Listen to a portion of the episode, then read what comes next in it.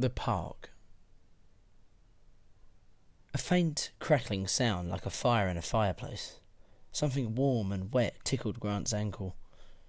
He opened his eyes and saw an enormous beige head. The head tapered to a flat mouth shaped like the bill of a duck. The eyes, protruding above the flat duck bill, were gentle and soft like a cow's. The duck mouth opened and chewed branches on the limbs where Grant was sitting. He saw large flat teeth in the cheek. The warm lips touched his ankle again as animal chewed. A duck-billed hadrosaur. He was astonished to see it up close. Not that he was afraid. All the duck-billed dinosaurs were herbivorous, and this one acted exactly like a cow. Even though it was huge, its manner was so calm and peaceful Grant didn't feel threatened. He stayed where he was on the branch, careful not to move, and watched as it ate. The reason Grant was astonished was that he had a proprietary feeling about the animal. It was probably a maiasaur from the late Cretaceous in Montana. With John Horner, Grant had been the first to describe the species. Maiasaurs had an upcurved lip, which gave them the appearance of smiling. The name meant good mother lizard. Maiasaurs were thought to protect their eggs until the babies were born and could take care of themselves. Grant heard an instant chirping, and the big head swung down. He moved just enough to see the baby hadrosaur scampering around the feet of the adult. The baby was dark beige with black spots. The adult bent her head low to the ground and waited, unmoving, while the baby stood up on its hind legs, resting its front legs on its mother's jaw, and ate the branches that protruded from the side of the mother's mouth. The mother waited patiently until the baby had finished eating and dropped back down to all fours again. Then the big head came up, back towards Grant. The hadrosaur continued to eat just a few feet from him.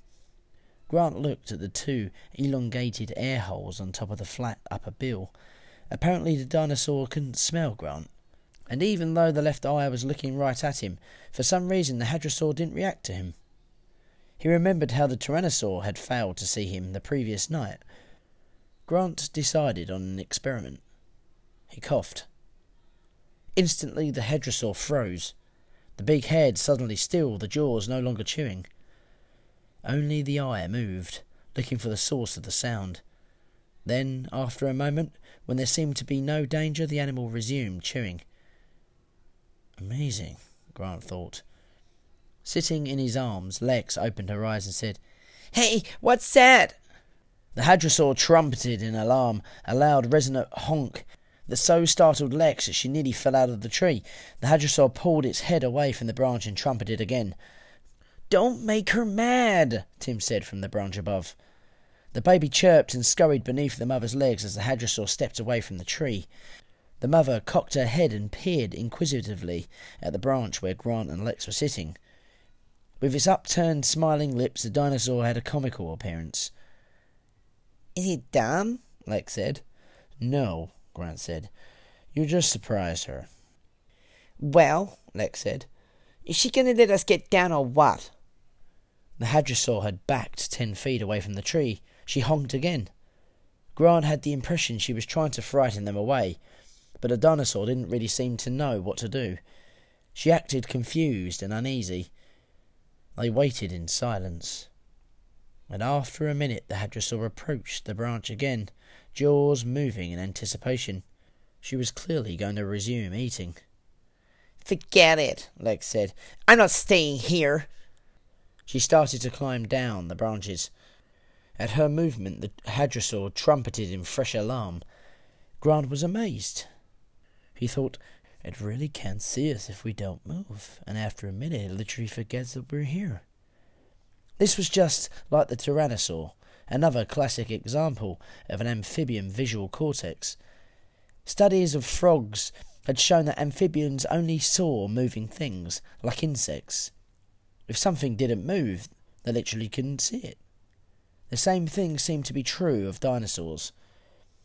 In any case, the Maiasaur now seemed to find these strange creatures climbing down the tree too upsetting. With a final honk, she nudged her baby and lumbered slowly away.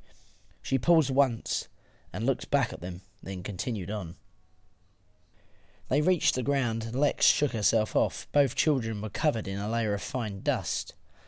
All around them the grass had been flattened. There were streaks of blood and sour smell. Grant looked at his watch. We better get going, kids, he said. Not me, Lex said. I'm not walking out there any more. We have to. Why? Because, Grant said, we have to tell them about the boat. Since they can't seem to see us on the motion sensors, we have to go back all the way ourselves. It's the only way. Why can't we just take the raft? Tim said. Uh, what raft? Tim pointed to the low concrete maintenance building with the bars where they'd spent the night. It was twenty yards away across the field. I saw a raft back there, he said. Grant immediately understood the advantages. It was now seven o'clock in the morning. They had at least eight miles to go. If they could take a raft along the river, they would make much faster progress than going overland. Let's do it, Grant said. Arnold punched the visual search mode and watched as the monitors began to scan throughout the park, the images changing every two seconds. It was tiring to watch, but it was the fastest way to find Nedry's jeep, and Muldoon had been adamant about that. He had gone out with Gennaro to look at the stampede, but now that it was daylight, he wanted the car found. He wanted the weapons. His intercom clicked. Mr. Arnold, may I have a, a word with you, please? It was Hammond. He sounded like the voice of God. You want to come here, Mr. Hammond? No, Mr. Arnold, Hammond said. Come to me. I'm in the genetics lab with Dr. Wu. We'll be waiting for you. Arnold sighed and stepped away from the screens. Grant stumbled deep into the gloomy recesses of the building. He pushed past five gallon containers of herbicide, tree pruning equipment, spare tyres for a jeep, coils of cyclone fencing, hundred pound fertilizer bags, stacks of brown ceramic insulators, empty monitor oil cans, work lights, and cables. I don't see any raft, Keep going. Bags of cement, lengths of copper pipe, green mesh, and two plastic oars hung on clips in the concrete wall. Okay, he said, but where's the raft? Yeah, it must be here somewhere, Tim said. You never saw a raft? No, I just assumed it was here. Poking among the junk, Grant found no raft but he did find a set of plans rolled up and speckled with mould from humidity, stuck back in a metal cabinet on the wall. He spread the plans on the floor and brushing away a big spider, and he looked at them for a long time. I'm hungry. Just a minute. They were detailed topographical charts for the main area of the island, where they now were. According to this, the lagoon narrowed into the river they had seen earlier, which twisted northward, right through the aviary, and on to within a half mile of the visitor lodge. He flipped back through the pages. How to get to the lagoon? According to the plans, there should be a door at the back of the building they were in. Grant looked up and saw it, recessed back into the concrete wall. The door was wide enough for a car, Opening it, he saw a paved road running straight down toward the lagoon. The road was dug below ground level, so it could be seen from above. It must be another service road. And it led to a dock at the edge of the lagoon, and clearly stenciled on the dock was raft storage. Hey, Tim said, look at this. He held out a metal case to Grant. Opening it, Grant found a compressed air pistol and a cloth belt that held darts. There were six darts in all, each as thick as a finger, labelled MORO 709. Good work, Tim. He slung the belt around his shoulder and stuck the gun in his trousers. Is it a tranquilizer gun? I'd say so. What about the boat? Lex said. I think it's on the dock, Grant said. They started down the road. Grant carried the oars on his shoulder. I hope it's a big raft, Lex said. Because I can't swim.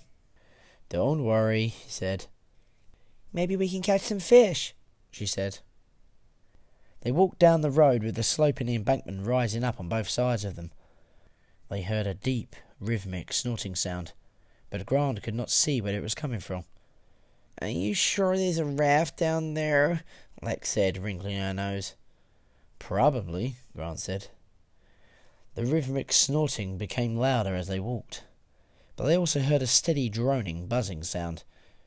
When they reached the end of the road, at the edge of the small concrete dock, Grant froze in shock. The Tyrannosaur was right there. It was sitting upright in the shade of a tree. His hind legs stretched out in front.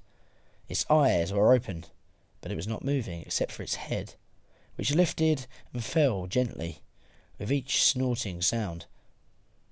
The buzzing came from clouds of flies that surrounded it, crawling over its face in slack jaws, its bloody fangs, and the red haunch of a killed hadrosaur that lay on its side behind the tyrannosaur.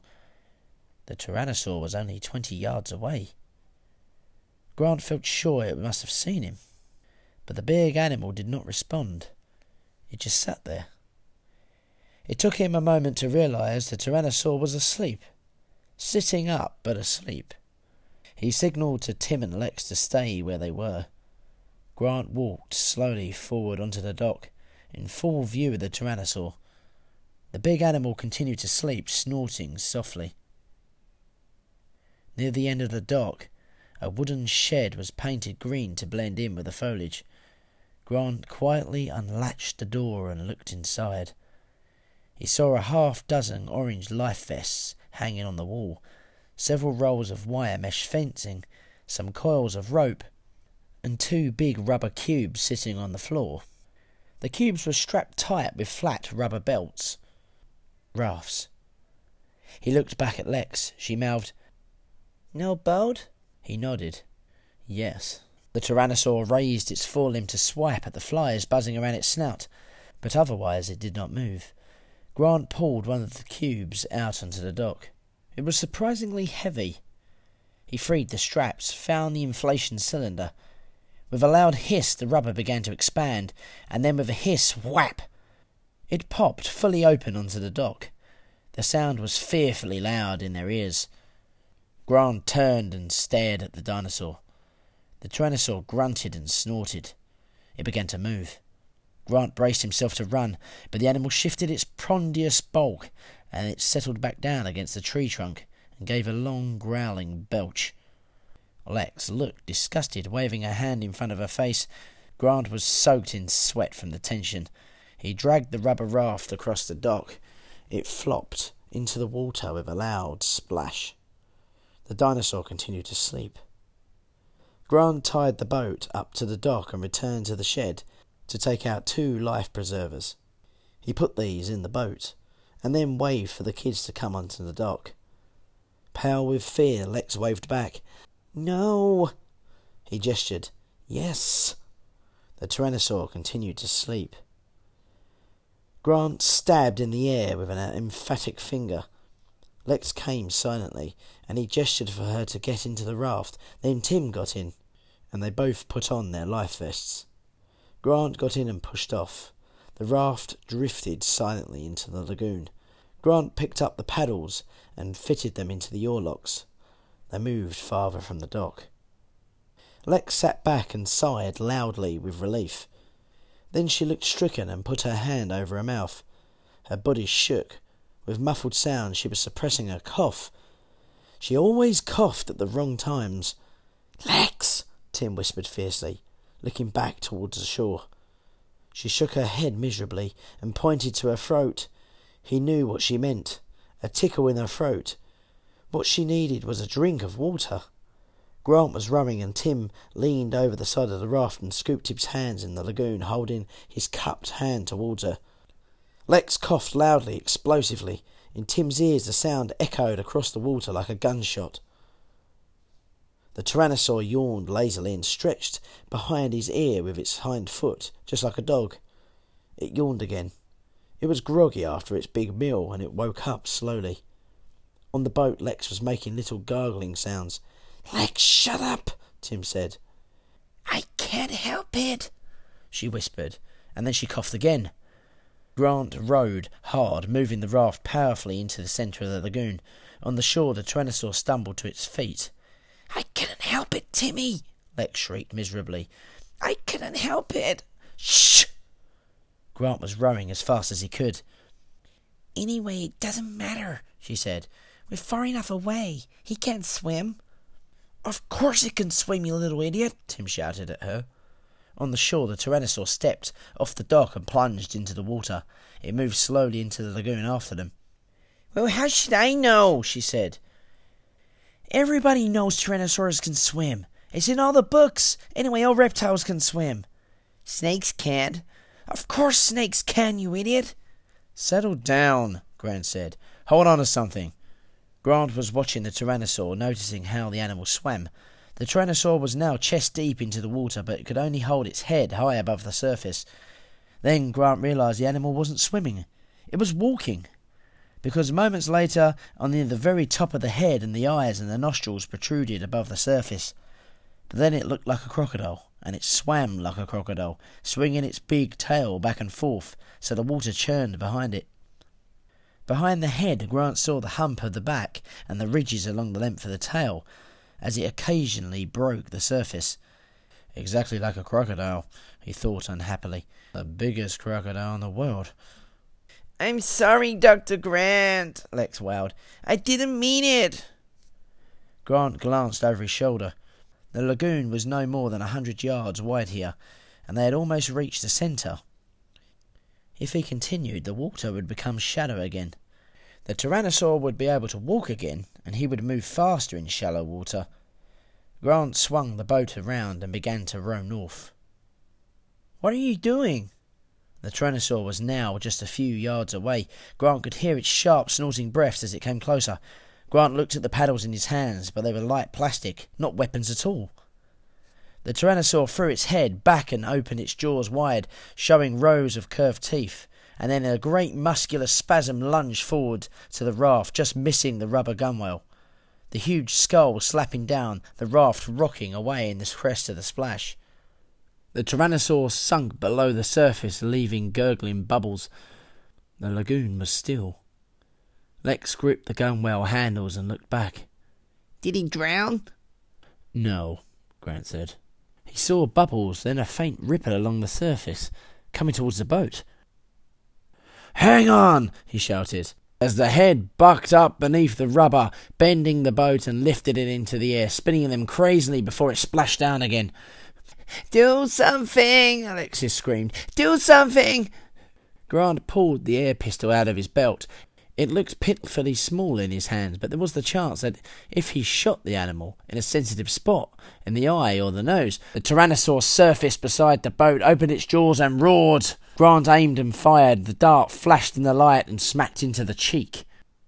The Tyrannosaur shook its head and roared again, and suddenly they heard an answering roar floating across the water towards them. Looking back, Grant saw the juvenile T Rex on the shore crouched over the killed sauropod, claiming the kill as its own. The juvenile slashed in the carcass and raised its head high and bellowed. The big Tyrannosaur saw it too, and the response was immediate. It turned back to protect its kill, swimming strongly towards the shore. He's going away! Lex squealed, clapping her hands. He's going away! Na na na na na na, stupid dinosaur! From the shore, the juvenile roared defiantly. Enraged, the big tyrannosaur burst from the lagoon at full speed, water streaming from its enormous body as it raced up the hill past the dock. The juvenile ducked its head and fled, its jaws still filled with ragged flesh. The big tyrannosaur chased it, racing past the dead sauropod, disappearing over the hill. They heard its final threatening bellow, and then the raft moved to the north, around the bend in the lagoon to the river. Exhausted from rowing, Grant collapsed back, his chest heaving. He couldn't catch his breath. He lay gasping in the raft. Are you okay, Dr. Grant? Lex asked. From now on, will you just do what I tell you? Okay. She sighed as if she had just made the most unreasonable demand in the world. She trailed her arm in the water for a while. You stopped rowing, she said. I'm tired. Grant said. Then how come we're still moving? Grant sat up. She was right. The raft drifted steadily north. There must be a current. The current was carrying them north toward the hotel. He looked at his watch and was astonished to see it was fifteen minutes past seven. Only fifteen minutes had passed since he had last looked at his watch. It seemed like two hours.